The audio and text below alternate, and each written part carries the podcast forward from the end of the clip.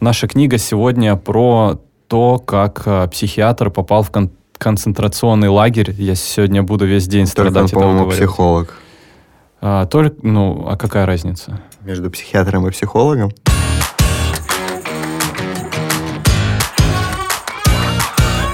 Привет! Это очередной эпизод подкаста «Где картинки?». Подписывайся, чтобы не пропустить новые выпуски.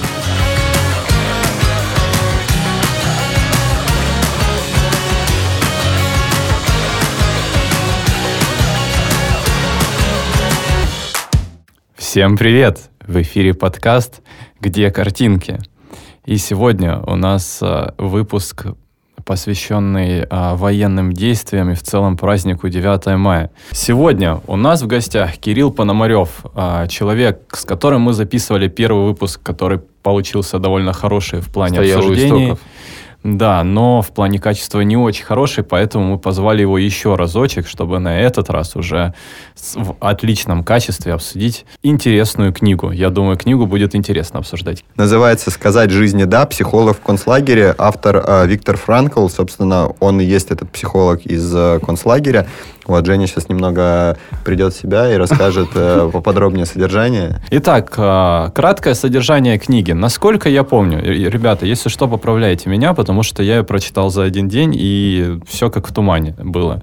А, Автор, собственно, книга ну, автобиографичная. Он рассказывает о том, что у него была пьеса, которую он писал а, до того, как а, попасть в концлагерь. Также он занимался психологией. Он занимался тем, что отговаривал людей совершить самоубийство. Ну, не, не просто отговаривал, у него была своя методика. И он был на большом счету в этом плане психологом. Он там путешествовал по разным городам, его звали и в Берлин, сам он преподавал в Вене. В общем, довольно известный э, человек э, в этом плане. А, Сам он был евреем, а, с этим связаны тоже всякие моменты его жизни, то есть э, его, ему не разрешали это лечить э, пациентов э, в определенных клиниках, и в конце он оказывается в, кон- в концентрационном лагере, где у него отбирают пьесу, которую он там, условно говоря, писал всю свою жизнь, и плюс в этом лагере у него появляется огромная возможность проверить все свои теории касательно выживаемости человека в экстремальных условиях, а, касательно мотивации человека не совершать самоубийство, когда, казалось бы, в общем-то, надежды нет. А, Собственно, и пребывая там не в качестве там, доктора или какого-нибудь приглашенного э, гостя, а в качестве самого настоящего а, узника, он а, занимается тем, что исследует как раз-таки человеческая реакция на вот эти условия. Вся книга написано про его переживания и про переживания окружающих людей, но только не с точки зрения «смотрите, как мы настрадались» или «смотрите, как плохо было», а там больше это с точки зрения научной, а, несколько отстраненно написаны разные всякие моменты, связанные с жизнью узника. Ну, то есть, да, он берет, эм, не просто рассказывает, вот была такая ситуация, была такая, он берет каждую ситуацию, сначала во всех подробностях ее описывает, и потом эм, вокруг нее уже пытается это объяснить с точки зрения психологии, а, рассказывает, почему люди ведут себя в этой ситуации так, в этой иначе, почему именно, если бы они были не в лагере, и с ними бы это случилось, они бы повели себя по-другому. И вот на этом построена вся книга, там, по сути, ну, частично можно сказать, что каждая глава посвящена какой-то а, какому-то типу поведения людей, и он этот тип на примерах описывает и объясняет. Совершенно верно. В итоге, в самом конце этой книги, он э, также вставляет свою пьесу, которая, ну, которую мы еще обсудим. Мне показалась она интересная, и там есть несколько моментов, которые интересно было бы всеми сейчас обсудить и обдумать. А, Книжка сама небольшая, она страниц 150-200 вместе с пьесой. А, Читается довольно легко, несмотря на то, что она про концлагерь, но, опять же, то, что там нету гипертрофированности и всех этих страданий, а, в принципе, прочитать можно а, ну вот за вечер, как сделал это я. А, ну еще примечательно то, что, ну и опять же из биографии автора, а, у него в соседнем лагере на тот момент находилась жена, они не могли никак увидеться, и про это он пишет а, часть а, в книге, и, ну, опять же, про это написано в его биографии. Собственно, а, из его семьи, а, из концлагеря не вернулся никто, хотя у него там был, насколько я не- помню, брат, жена, отец и мать в разных концлагерях, потому что, опять же, они из еврейской семьи. А, пережил это все только он.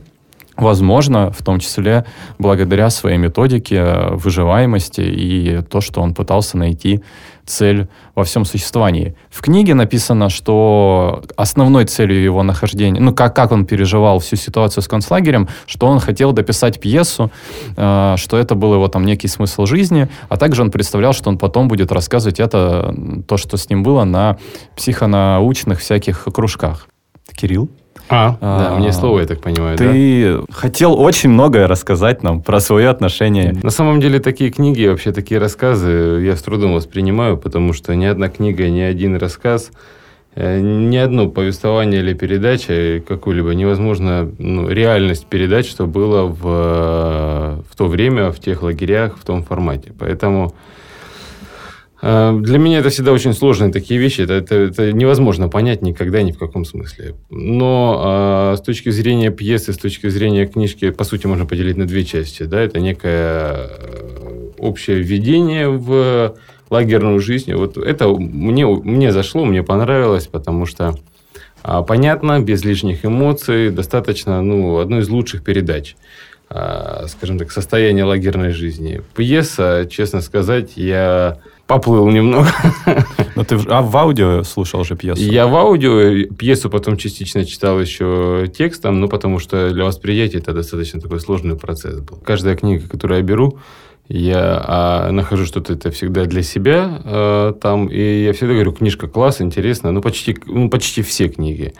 Это одна из немногих, которые я прочитал и в таком легком недоумении оказался, потому что в очередной раз, если так в глубину посмотреть, это все одно и то же, все в одном и том же направлении, просто разные подачи, разные форм, формы, разные оболочки, разные упаковки. Но суть везде одна о том, что работайте со своим подсознанием, работайте со своими мыслями, и вам, возможно, будет абсолютно все, э, все грани, все, все будет преодолимо, все будет возможно. Поэтому и он об этом как раз-таки в первой части неоднократно рассказывает, о том, что медицинские учебники и книжки пишут, что человек не может, допустим, обойтись без еды неделю образно, да, а по факту, он говорит, это совершенно не так, люди намного больше обходились. Все зависит от того, какое у них было состояние. Кто был слаб духом, кто был слаб э, морально, кто падал духом, тот мгновенно погибал. Поэтому все и все о том же. Да, немножечко более такая упаковка, основанная на трагической истории, э, скажем так, Второй мировой войны в целом, и этих лагерей, многие жизни в этом плане были. Ну, поэтому, возможно, кому-то, если такая упаковка, такая подача зайдет, ну, это классно, почему нет? Но я вот не сторонник э, таких подачи таких вещей через э, ну, боль, страдания других людей все-таки. Все равно это никто не передаст, а у нас это будет извращенное представление, ну, ну и дай бог, чтобы никому, как говорится, не испытать в этом плане, да, и не понять. Но это такие вещи, которые, мне кажется, история знает, история написана, но пытаться объяснить это нельзя и просто бесполезно. Потому что люди все равно не поймут никогда в жизни. Поймут только те, кто там был.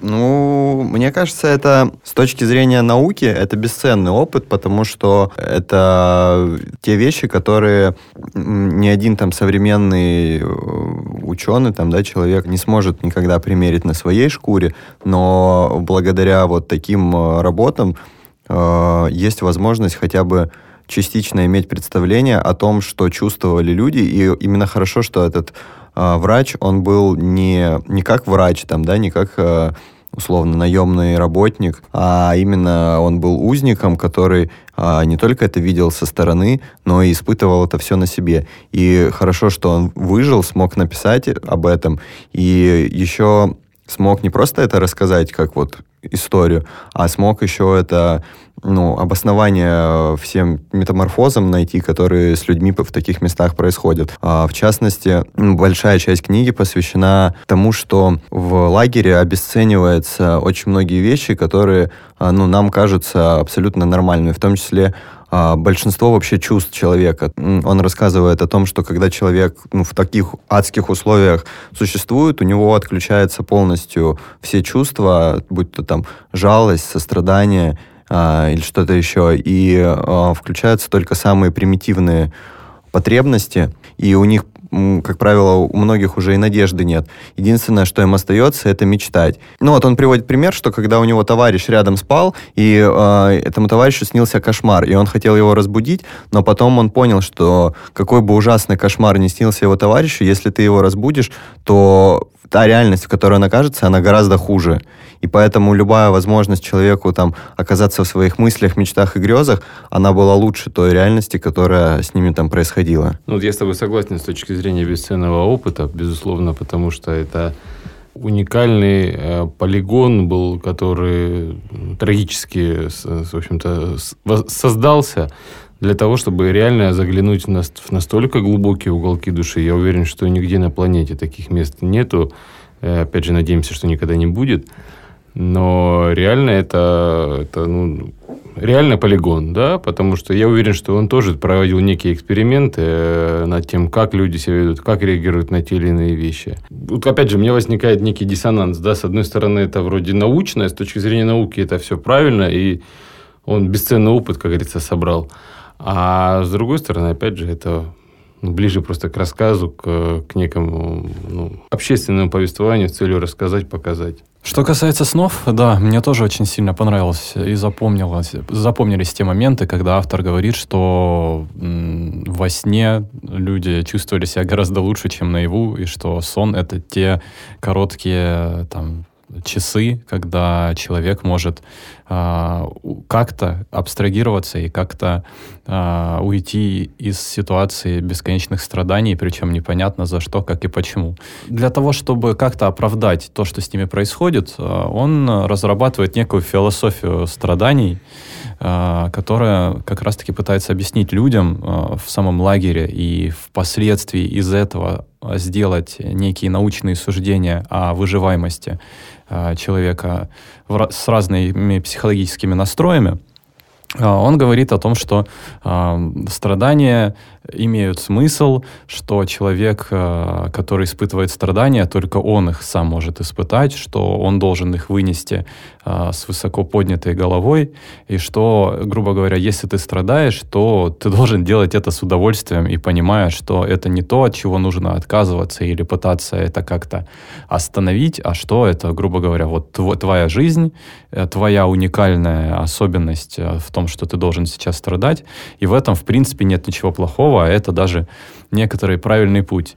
А, в книжке, есть, я сейчас по памяти попытаюсь вспомнить цитату, но он говорит о том, что он, он знал человека, который он смотрел некий фильм и говорил, что вот как здорово, там в финале герой э, трагически умирает, но при этом там с высоко поднятой головой, э, встречая свою смерть вот так вот, с, э, грубо говоря, с радостью. И его знакомый говорит о том, что, блин, вот это ему повезло, так встретить свою смерть. Это же Правда, так здорово. Ну, а потом люди попадают... Этот же человек попал в концлагерь, и все резко поменялось. Он не, не хотел с высоко поднятой головой так гордо встречать свою смерть и так оценивать романтические страдания, что, опять же, он говорит, показывает о том, что вот в теории мы там правильно мыслим, что мы все такие высокодуховные, а потом на практике тяжело. Человек переносит именно лишения и всякие такие моменты, связанные с его жизнью негативные. Но при этом он там прям очень много говорит о том, что вот э, все несчастья, все, что с вами происходит, это все ваш путь, ваш уникальный путь, и найдите в этом смысл. Есть разные пути достижения цели. Но по его книге, давайте будем честными о том, что люди, попавшие в такие вещи, их определенная психика серьезно деформируется и травмируется. Есть такое выражение, что жертва привязана к своим мучителям.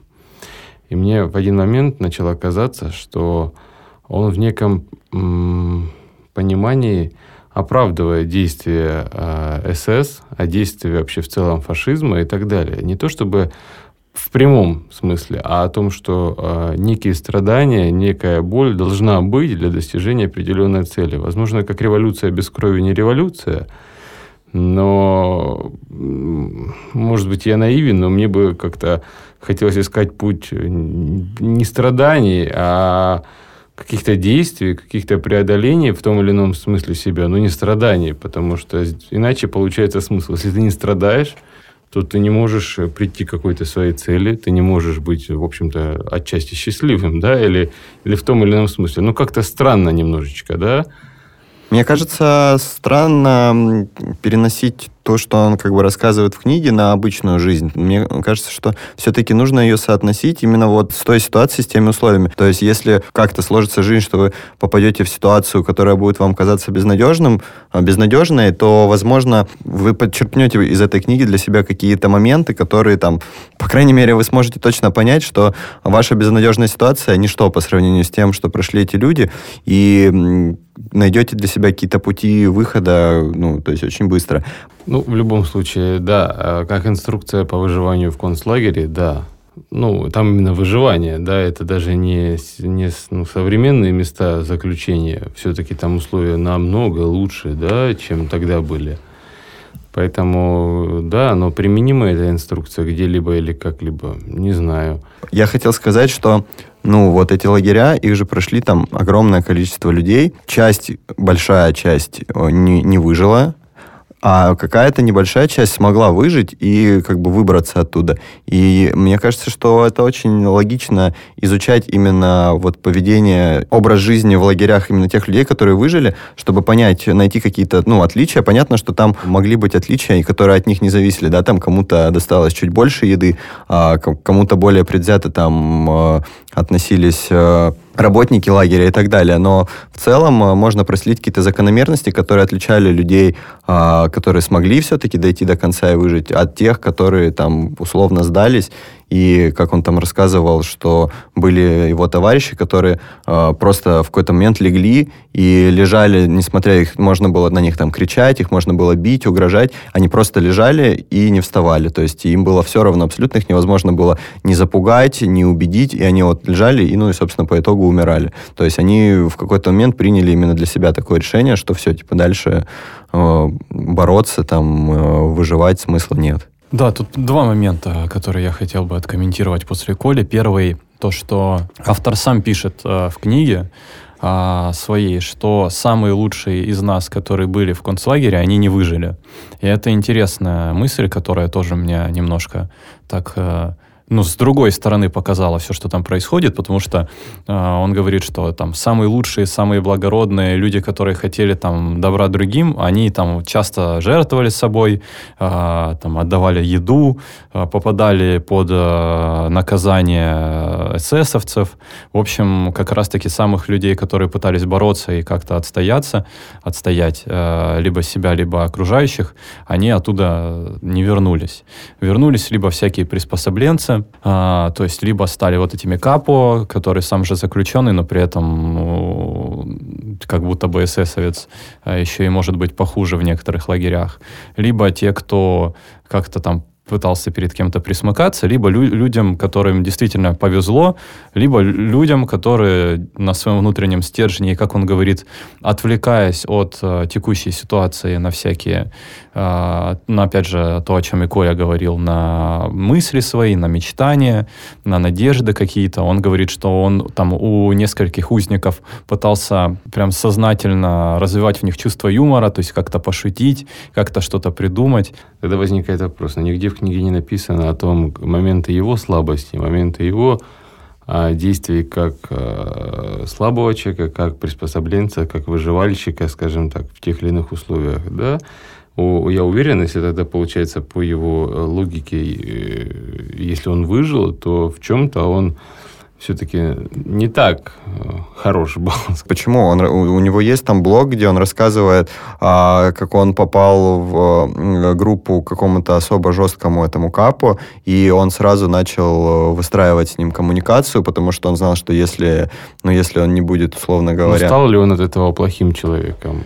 Не, он же не говорит, что все, кто вышел, плохие. Он говорит, что самые лучшие и благородные остались там. Вот, типа, такая цитата. Ну, Опять то есть, условно, да, те, кто не поступились принципами, да, ради выживания, конечно, у них э, шансов выжить было гораздо меньше, э, чем у тех, кто готов был подстраиваться под ситуацию, да, там, плюс вот э, он рассказывал, что несколько раз они готовы были попробовать бежать, да, и он рассуждал о том, что ему пришлось бы бросить своего товарища, да, там, умирающего вот, и, ну, опять же, там по определенным обстоятельствам побег не сложился, прослеживается вот эта нить, что жизнь в лагере, ее невозможно прогнозировать не то, что там на неделю, на месяц, да, и невозможно понять, что с тобой будет через час, может, через час тебя уже вообще не будет живых, и каждую минуту ты стоишь э, перед, ну, перед большим количеством путей, и тебе нужно сделать выбор, и ты никогда не знаешь, какой, какой выбор будет правильный, а какой тебя условно отправит в газовую камеру. Да, в этом тоже один прикольный момент. Он пишет, э, что в обычной жизни для того, чтобы осознать э, последствия принятого решения, там иногда требуется 5 лет, иногда требуется 10 лет, ну и в целом ты можешь зачастую только постфактум понять, там, хорошо или нехорошо было, что ты там куда-то поехал, что ты где-то начал учиться, что ты пошел на какие-то курсы или там познакомился с какими-то людьми. Потребуется много времени для того, чтобы сделать выводы, насколько это хорошо для твоей жизни. То в лагере требуется иногда 5 минут. Ты просто не туда свернул, там люди поумирали, здесь нет. Ну да, там несколько примеров таких, то, что он говорит, а, условно, вот есть ситуация, когда тебя перевозят в облегченный лагерь в обычной жизни это очевидное решение, что ну, нужно стараться всеми усилиями попасть туда, и тогда твоя жизнь станет легче. Но в лагере такой определенности не было. Ты не понимал действительно, куда тебя везут на самом деле, никто тебе об этом не скажет. И как вообще, даже если тебя повезут в этот облегченный лагерь, э, ты не знаешь, что тебя там ждет. Вот э, в конце была история, когда уже фронт подошел близко к лагерю, и нужно было лагерь расформировать условно, и э, развозили на машинах там, а это, ну, по сути, был, была путевка на свободу. Когда там представители Красного Креста уже mm-hmm. вошли в лагерь, и вот э, он очень сильно переживал, что его с товарищем... Э, забыли, не, грубо говоря. Да, забыли, то, что уехала последняя машина, а они остались. А, и он очень переживал, очень расстроился, а в итоге а, через неделю он узнал, что всех, кого увезли, их ну, условно сожгли заживо, а они выжили, опять же, благодаря тому, что им не повезло, как им казалось на тот момент. И помимо этого вот э, отсутствия понятного, понятной цели, да, то есть когда мы, например, э, живем свою обычную жизнь, мы знаем, что мы сегодня здесь покопаем, завтра вот это получим, или там здесь мы пострадаем, а завтра кайфанем, или наоборот, сегодня кайфанули, завтра надо пострадать, то а, в концлагере, опять же, а, он много говорит о том, что не было вообще никакой определенности, сколько ты там ну, можешь находиться, то есть ты там можешь находиться год, пять лет, десять лет, вообще люди не знали, нету никакой цели ни от какого какого твоего конкретного действия. То есть действительно очень сложно не сдаться и не просто как-нибудь не убить себя, либо не заморить самого себя там голодом и всем остальным, потому что ну, ты не видишь, когда просвет и в чем причина твоих текущих страданий, потому что завтра они ни на что не повлияют, послезавтра они тоже, скорее всего, ни на что не повлияют. И где будет э, тот момент, когда их либо освободят, либо не освободят, никто в этом не уверен. Тем более завтра ты, тебя могут увести, грубо говоря, там, на облегченный режим и сжечь, а, либо ты можешь, наоборот, отказаться от того, чтобы ехать на облегченный режим и тебя сожгут, потому что ты остался. Именно эту ситуацию он э, говорит о том, что вот она сильнее всего ломает людей и делает э, ну, концлагерь именно настолько необычным, э, странным местом, где ты ну, вообще не понимаешь смысл каждого своего действия. У него была э, классная цитата. У каждого вошедшего в лагерные ворота все раз, э, разыгрывалось по одному и тому же внутреннему сценарию. С концом неопределенности приходила неопределенность конца. То есть, условно говоря, ну, на начальном этапе, когда всех людей везли в лагерь, они вообще не знали, куда они едут. То есть у них была неопределенность. И в ту секунду, когда они поняли, что они в лагере, что ну, они при, примерно понимали, что их ждет там по рассказам тех, кто там уже был, у них наступал момент, когда они просто не знали, когда это все закончится. То есть это могло закончиться сегодня к вечеру, он мог там условно умереть, или его могли отправить э, в другой лагерь или перевести в другую группу, а могло это как у многих было, продолжаться годами, и э, они вообще не понимали, закончится это когда-то или нет. В этом плане мне еще очень сильно понравилась история про человека, который был у них эм, то ли смотрящий за группой, ну, в общем, какой-то хороший парень, который помогал всем остальным. А, и он однажды подходит к автору и говорит, что мне сегодня приснился сон, не, не сегодня, вообще, мне, у меня был сон, э, я в нем точно увидел, что нас освободят 30 марта. На тот момент было, по-моему, то ли 2 марта, то ли 5, ну, неважно. Еще, в общем, какое-то определенное время до этого момента должно пройти. И он, в общем, всегда был на позитиве, всегда такой прикольный, помогал всем. Ну, насколько это можно в концлагере говорить про позитив, прикольный, и помогал всем. А, и вот а, подходит момент, 30 э, марта наступает, естественно, там ни выстрелов, ни подходящей линии фронта не слышно. Никто даже не говорит о том, чтобы отпускать заключенных. И в итоге там под вечер 30 марта он заболел. И 31 числа он умер. А, то есть этот человек действительно в полной вере о том, что их освободят 30 марта, находился, это давало ему сил, давало силы помогать другим, а, не чувствовать себя так плохо, то есть тот момент, когда была надежда.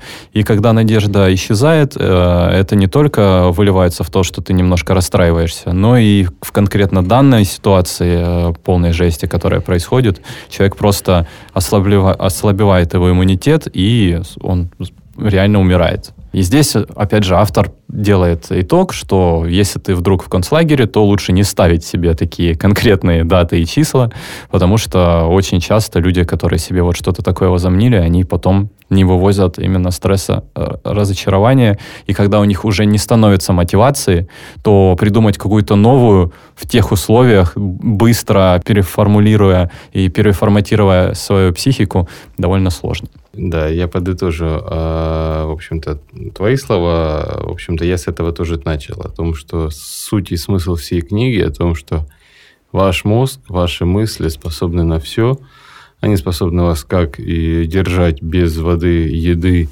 без любых возможностей к существованию, и вы будете продолжать жить, так и при условии, что вы начнете падать духом и вообще в целом а, увидать э, умственно, то ваше тело тоже начнет увидать. Соответственно, самое главное э, фильтровать то, о чем ты думаешь. Даже не говоришь, а думаешь. Раньше всегда говорили, что надо думать, о чем ты говоришь, а здесь нужно думать о том, о чем ты думаешь, да, и, и на самом деле эта мысль очень опасна, заразительна, она может тебя как и как возвысить, да, так и очень серьезно уронить, даже убить. Пьеса Ребята, тут поправляйте меня, потому что я ее прочитал очень быстро. А, может быть, я что-то не запомнил. А сюжет, сюжет, если мы говорим о сюжете, следующий. Где-то, условно говоря, на небе сидят три философа. Сократ, Кант и Спиноза. И они обсуждают моменты всякие, связанные с жизнью людей. Их... Они как бы духовные наставники человечества в каком-то понимании смысле. То есть как некие сценаристы, режиссеры и продюсеры в одном лице. А, и они, значит, обсуждают о том, что вот они сделали там некоторые выводы, э, но что они никак их не смогут донести до человечества, которое занимается текущими делами и, в принципе, не думает о вечности, что они не знают, как донести, что люди в любом случае им не поверят. А для того, чтобы это как-то донести, они решают разыграть спектакль. После того, как они это решают, они говорят, что мы будем играть самих же себя и будем записывать э, то, то, что мы скажем, то и будет сценарием к этому произведению. И они спускаются в, как раз-таки в один из концлагерей и находят там двух братьев. Эти братья ведут между собой диалог, они там, один оказался там, потому что он не хотел сбегать, и мы понимаем, что, скорее всего, это аллюзия на автора, ну, пока мы не уверены, он это или нет. А второй брат э, просто такой сильный духом парень тоже, пытается не обращать внимания на то, что с ним происходит. И при всем при этом они довольно много думают о матери, которая оказалась в соседнем лагере. Их сильно интересует, жива ли она или нет. Во время всего этого, там, у, опять же, э, Спинозы, Канта и Сократа происходят некие диалоги, которые в целом не так существенны на мой взгляд. А, и в какой-то момент мы начинаем, э, нам начинают описывать, что мать э, находится рядом с ними. Потом мы понимаем, что это не живая мать, а ее дух. Скорее всего, она, соответственно, умерла. И она переживает за детей, и в какой-то момент она просит, она замечает, собственно, философов и говорит, что я замолвлю за младшего словечка, хочу, чтобы он перестал страдать.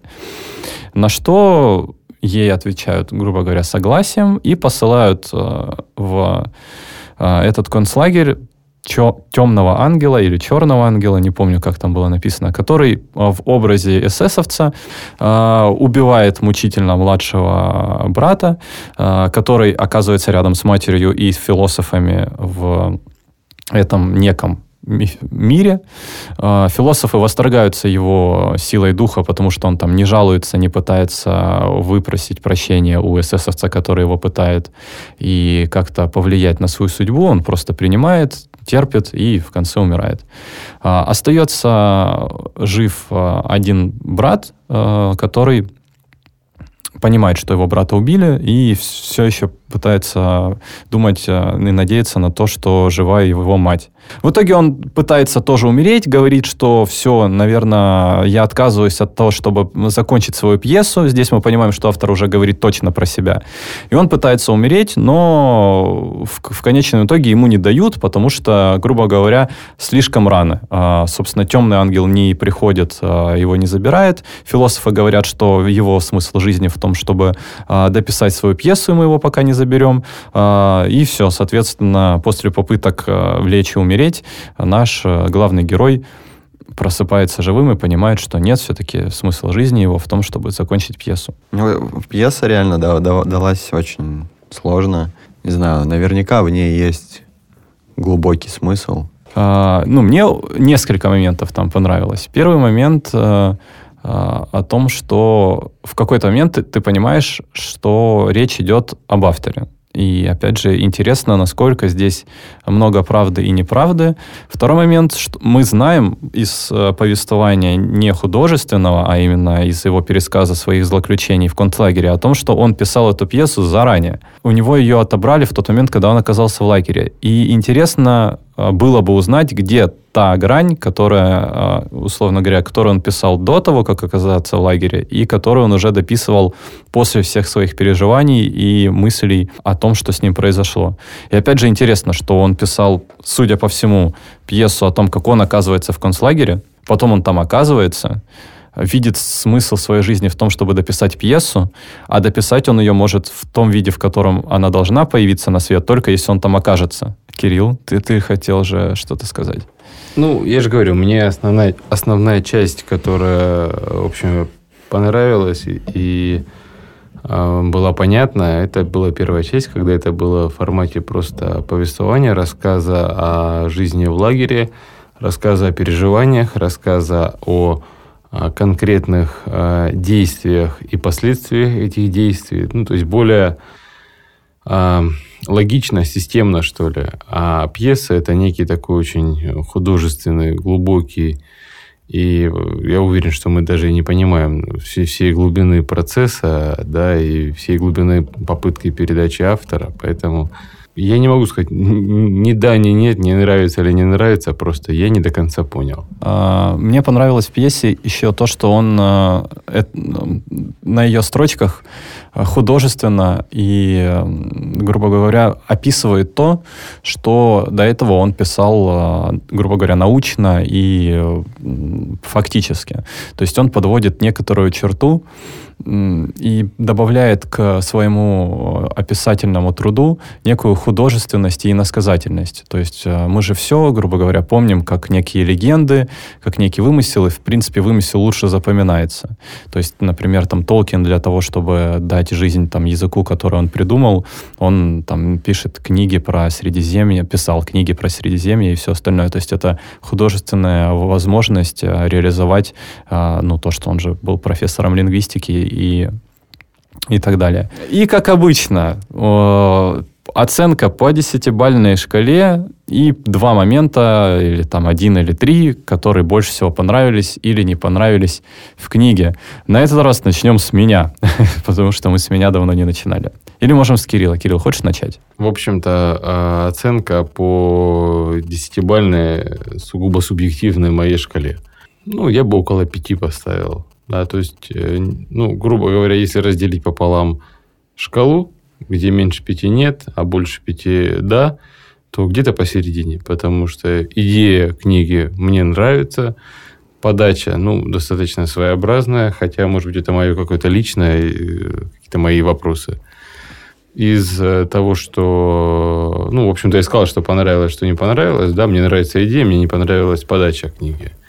Но если подытожить, то возникает какая-то такая некая страшная мысль о том, что, возможно, в каком-то смысле, в каком-то смысле людям нужна война, люди ведь это сами ее начинают, да, потому что во время войны люди, кто был раньше машинистом, с точки зрения не паровоза, а с точки зрения работы за печатной машинкой, то становится жестоким убийцей, садистом на войне. Интересно, как лакмусовая бумажка, наверное, что-то в таком формате. Что касается меня, а, я поставлю 6, думаю, шестерочку, потому что, ну, в целом я люблю э, такие построенные на реальных событиях книги, условно, про войну книги. И, ну, такой трешачок я тоже люблю почитать, потому что, ну, все-таки это было, и как бы один из путей к тому, чтобы этого больше не повторилось, э, чтобы как можно больше людей об этом знало и понимало вообще, через какую жесть э, наше человечество проходило в определенные этапы. Вся часть как бы вот до пьесы мне понравилась, э, много прикольных мыслей, много моментов, которые заставляют реально задуматься. Плюс, э, наверное, в какой-то мере эта книга может быть полезна э, людям, которые оказались, конечно, не в таких жутких условиях, но условно, да, там вы попали в тюрьму или там в СИЗО, да, и, как известно, в нашей стране шанс есть у каждого, Поэтому можно все равно ну, прочитать, как бы посмотреть э, через какую-то свою призму на то, через что прошли эти люди, и, возможно, применить на себя. Ну и плюс, конечно, в обычной жизни, когда вам кажется, что у вас все плохо и что выхода нет, то перечитайте обязательно эту книгу. Я поставлю этой книге 5 баллов, потому что объясню почему. Здесь в подкасте я меряю книги по шкале, готов был бы я посоветовать эту книгу другому человеку, и если да, то насколько многим людям бы я ее рекомендовал. А, никому бы особо не рекомендовал читать эту книгу, потому что довольно специфическая. Наверное, ее можно или нужно читать только в определенной ситуации. Какого-то дополнительного знания о концлагерях э, в ней нет, потому что мы все это неплохо и так знаем со школы и с других повествований. А, почему не меньше? А, мне действительно понравилась пьеса, а, как некое вот такое художественное осмысление того, что происходит. И над пьесой я действительно задумался, наверное, посильнее, чем над всем остальным произведением, потому что в нем есть моменты недосказанности или моменты, где можно додумать. Поэтому м- все уравновесило все. Особо никому, наверное, ее не посоветую. Но пьеса была прикольная, поэтому 5 а, баллов. Возможно, она еще будет полезна тем, что мы привыкли читать книги о самомотивации, о гедонизме. Сейчас все кайфанем, миллион долларов за два месяца. Может быть, нужно иногда почитать о том, что нужно пройти через страдания для того, чтобы осознать себя. Были разные истории людей, и то, что происходит сейчас, на самом деле это также временно. Через 5-10 лет, может, все пойдем в концлагеря, и там это поможет.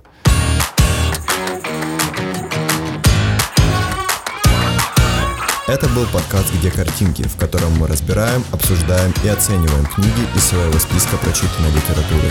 До встречи в следующих выпусках.